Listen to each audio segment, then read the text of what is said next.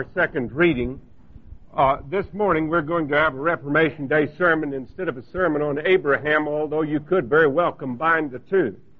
Let me read to you just a few verses from the fourth chapter of Romans from the New International Version of the Bible. Abraham justified by faith. This is chapter. Let us pray.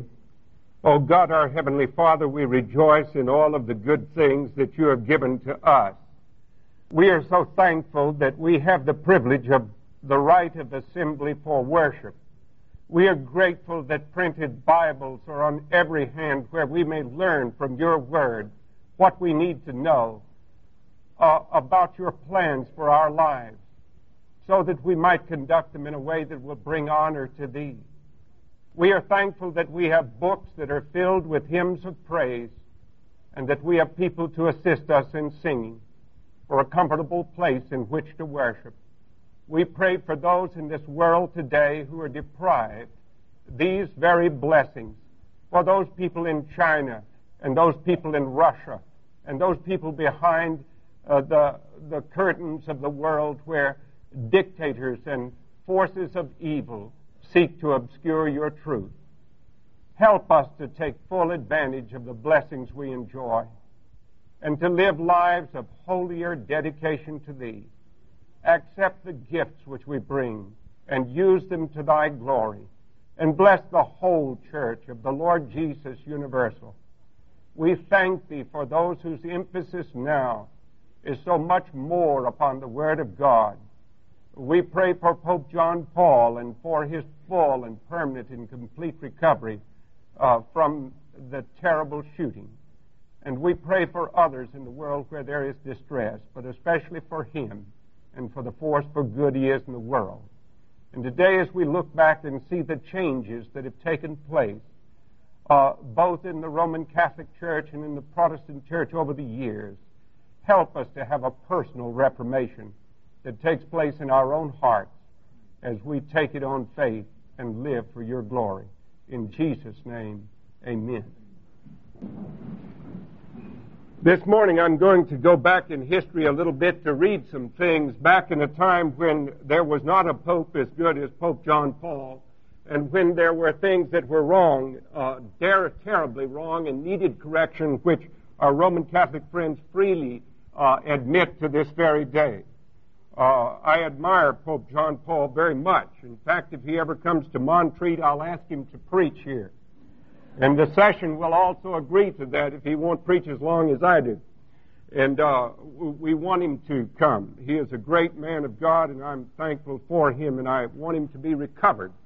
I think it's interesting that he was shot uh, just at a time when the communists were ready to make their move in Poland. I think they're afraid of him. And I think this may have been one of the reasons why terrorist organizations set out to kill a man uh, that good. Well, there was a time in which the righteousness of God was obscured. It was obscured because uh, we had gotten so far away from the Bible. The Bible was not thought worthy of being placed into the hands of the common men, Man. And so far from a Gideon's association, where copies of Scripture might be given to people to read, it was thought that only the clergy could properly interpret the Scripture. It was not long after the time of the uh, horrible Black Death had decimated so much of Europe, and people were terribly afraid of death. They wanted to be righteous with God, but there was a dictatorial church which held authority over the Bible and which held authority over the means of grace, and which held the authority over salvation from the time you were baptized until extreme unction, which was given at your death.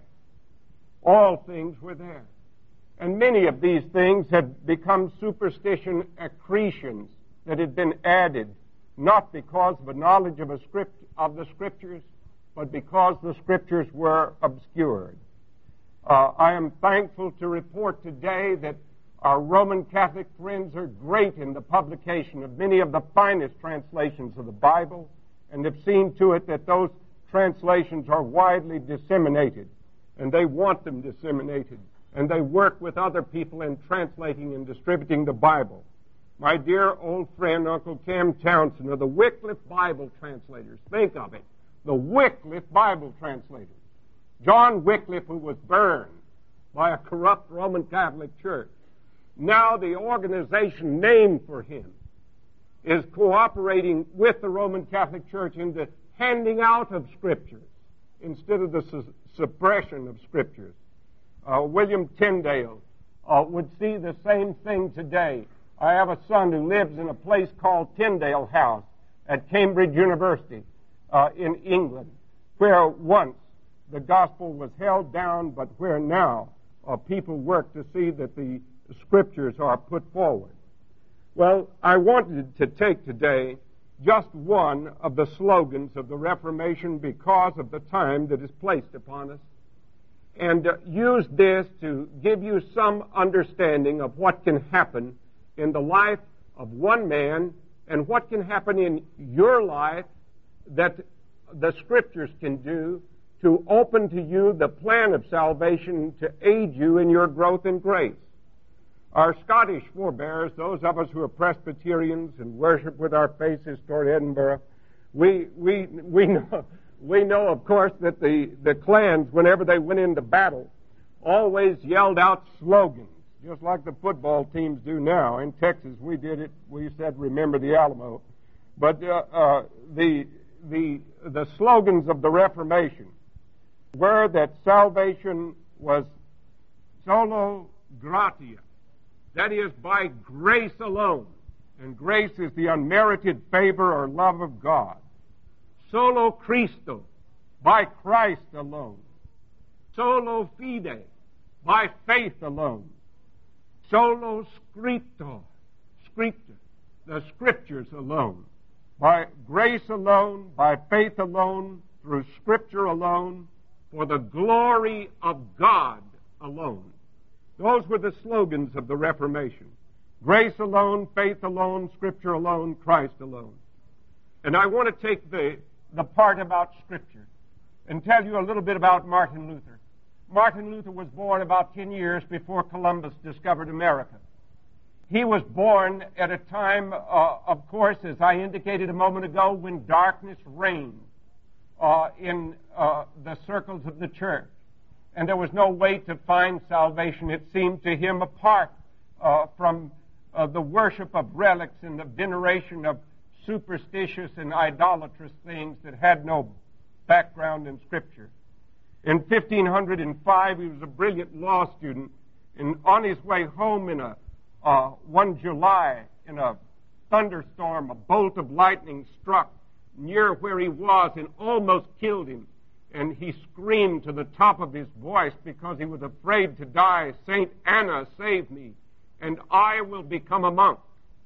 Now, the reason that he called to St. Anna to save him was that it did not occur to him that he could go directly to God because God was an awesome judge whose wrath would be vented and poured out upon him. He could not even go to Christ because Christ was pictured as one with a sword coming out of his mouth who would only wreak vengeance upon him. He could not even go to the blessed mother of our Lord, Mary, but he, he had to go to Mary's mother, St. Anna.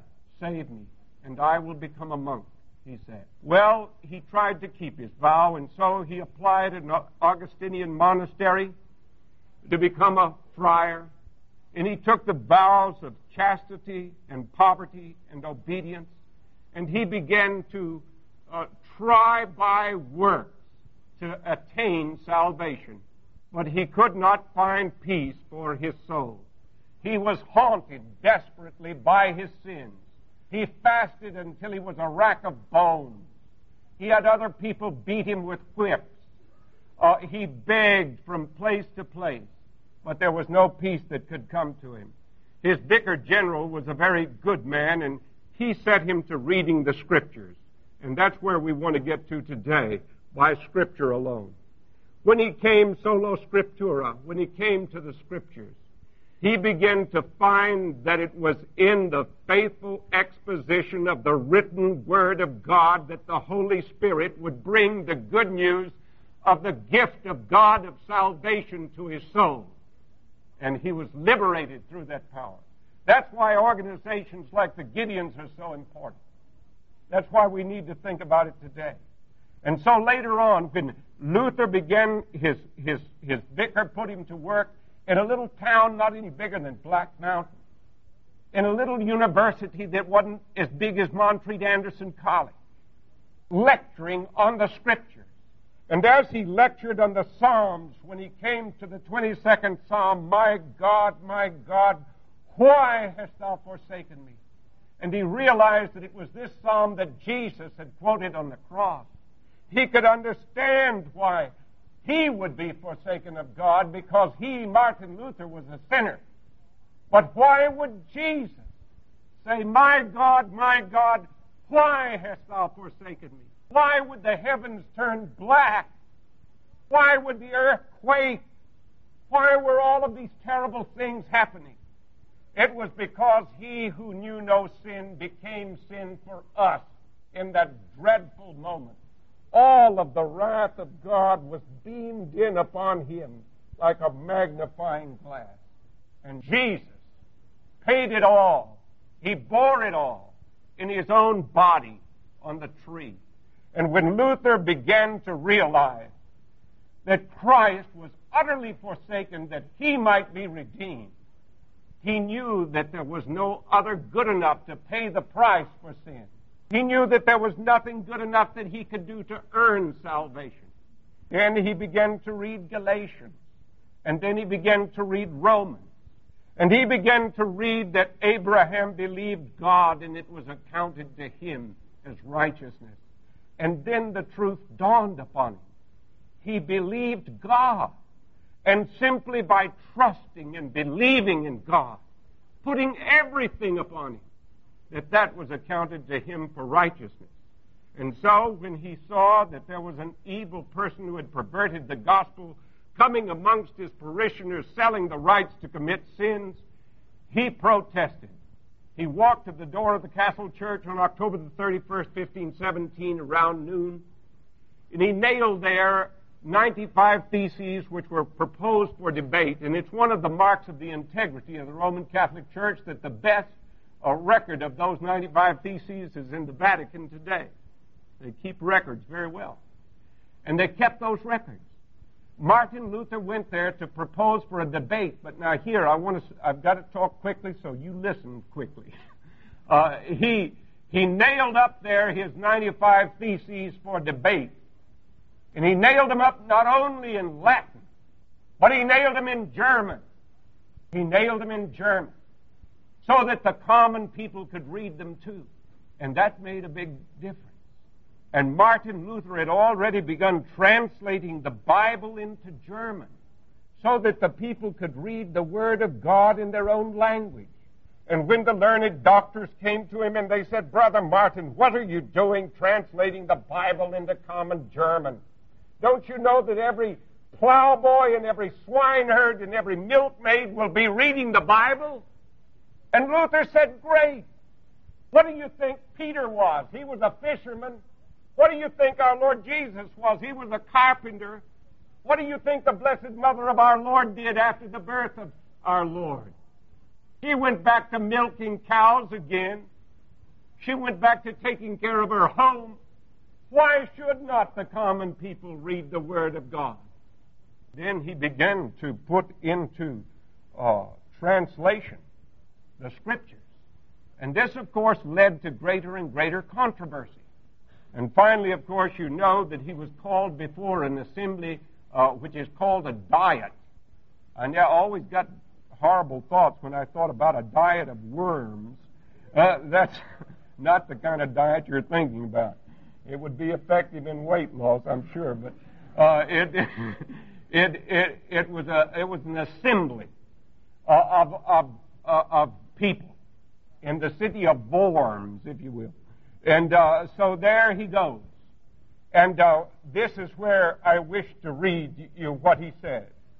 When he was told by Meister Eck, one of the great scholars, that he had to give a plain answer to this assembly as to whether he would renounce his books and his lectures and his statements about the grace and the mercy of God in Christ and that uh, these things came by grace alone and faith alone, Luther would not do it.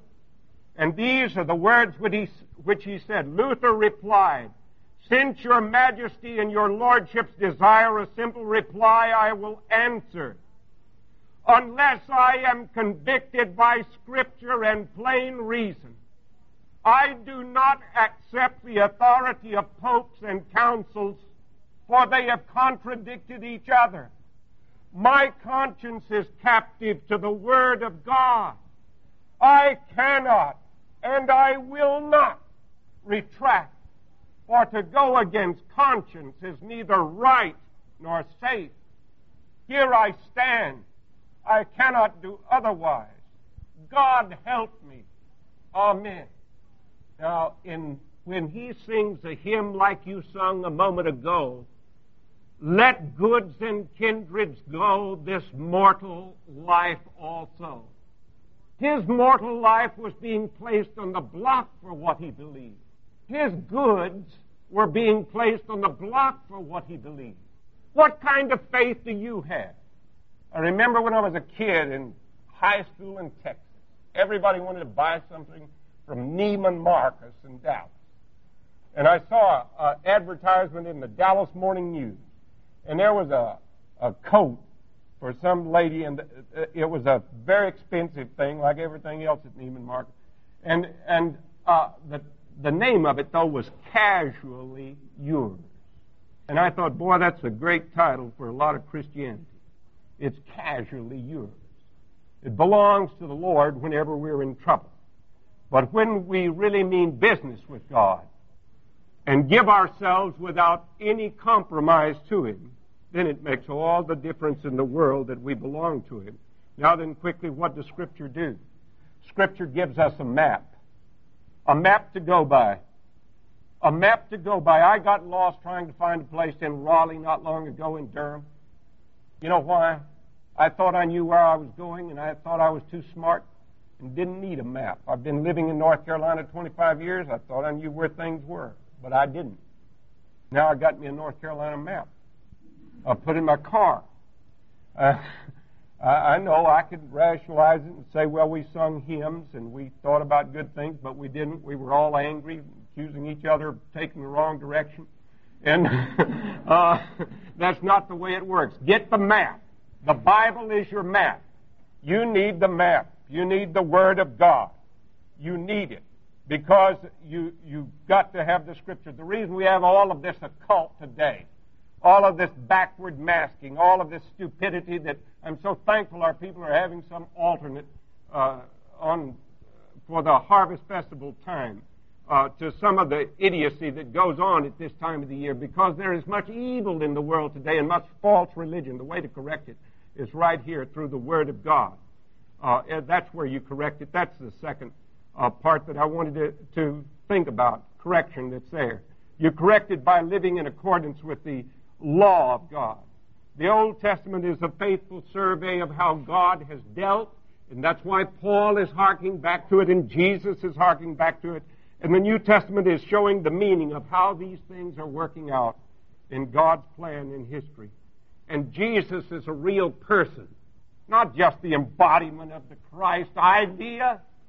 He is flesh and blood who was nailed on a cross and rose again from the dead, who walked with two to Emmaus and explained the scriptures so that their hearts glowed, and who said that he was coming again.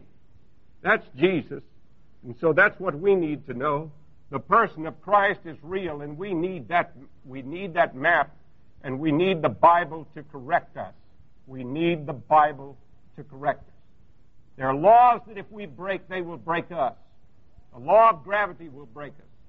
Someone was saying yesterday about a, a boy out in uh, California when UCLA was playing, uh, uh, uh, University of Southern California was playing US, was playing one of the other California teams there, University of California. You know what happened? A hang glider, hang glid,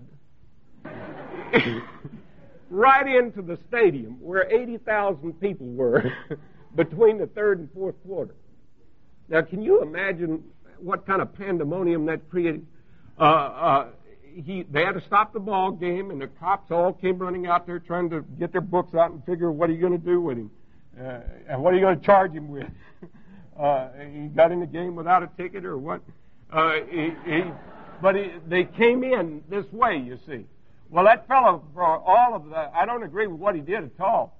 Uh, I hate for people to do that. It breaks up the ball game, but uh, but uh, he knew something about aerodynamics because if he didn't, that a hang glide would would fold up and fall, and that could be very uncomfortable.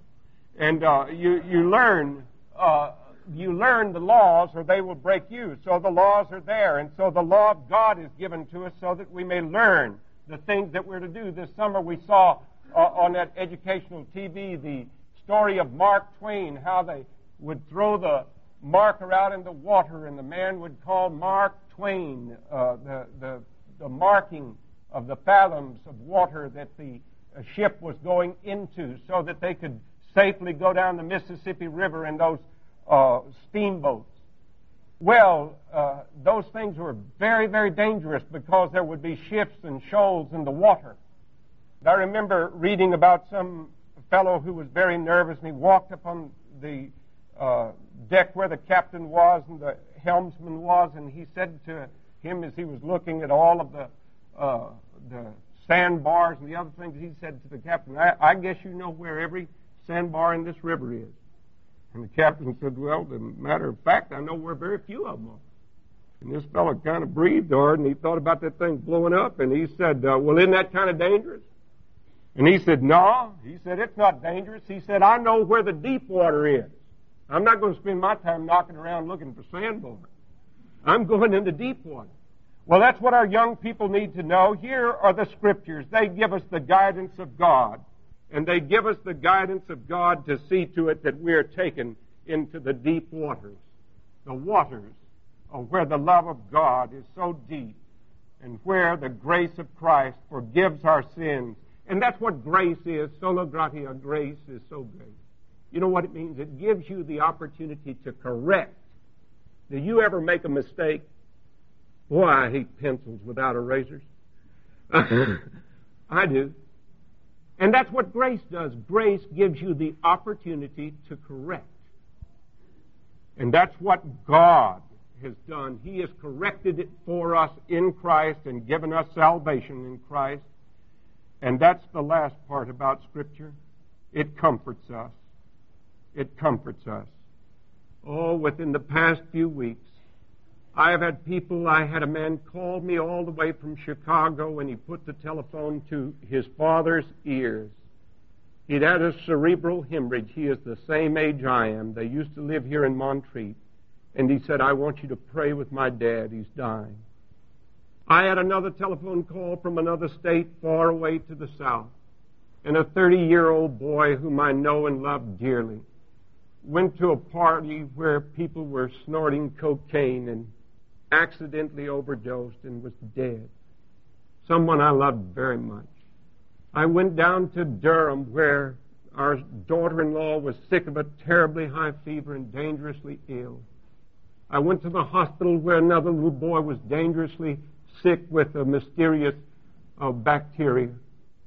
These things come when all of these things come, we need to know that the love of God is there to sustain us in the trials, to give us His blessings, and also, also to show us that if He's done the big job of salvation for us, He'll lead us safely through.